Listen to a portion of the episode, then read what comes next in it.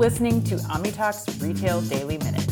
Here are your day's top headlines. Headline one comes to us from Retail Dive. The Federal Trade Commission's antitrust lawsuit against Amazon is unlikely to begin until at least 2026, according to a joint statement by both parties. The FTC suggested a trial start date in May 2026, while Amazon proposed December of the same year. The FTC acknowledges the case's complexity, but argues that Amazon's proposed timeline would be more burdensome and could unnecessarily delay the proceedings. The lawsuit, filed in September by the FTC and attorneys general from 17 states, accuses Amazon of engaging in anti competitive behavior, including using punitive tactics toward marketplace sellers and employing an algorithm.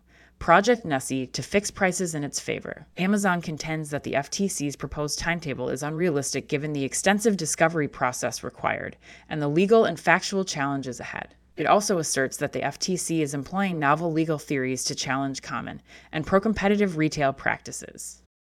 Headline 2 comes to us from Supply Chain Quarterly. Amazon is also taking steps to reduce the use of cardboard shipping boxes by testing custom packaging solutions that protect items from damage during transit. Currently, approximately 11% of Amazon's shipments globally arrive in their original packaging. The company aims to increase this number as part of its effort to cut costs and minimize waste associated with excessive packaging. Amazon's Packaging Innovation Lab, located near Seattle, is collaborating with brands and partners to evaluate the safety of delivering products without additional Amazon packaging, a program called Ships in Product Packaging. The company has designed stress tests in conjunction with the International Safe Transit Association to simulate the conditions packages might encounter during fulfillment and delivery. Successful candidates for reduced packaging are identified using machine learning technology.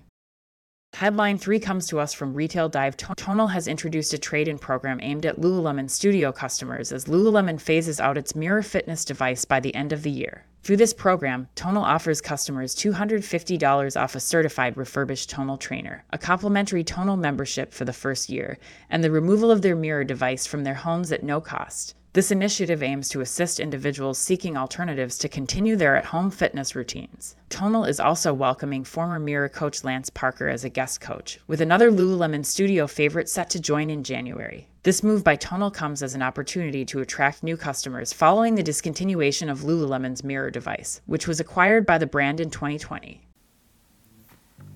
That wraps us up. This has been your Retail Daily Minute brought to you by OmniTalk. Be careful out there.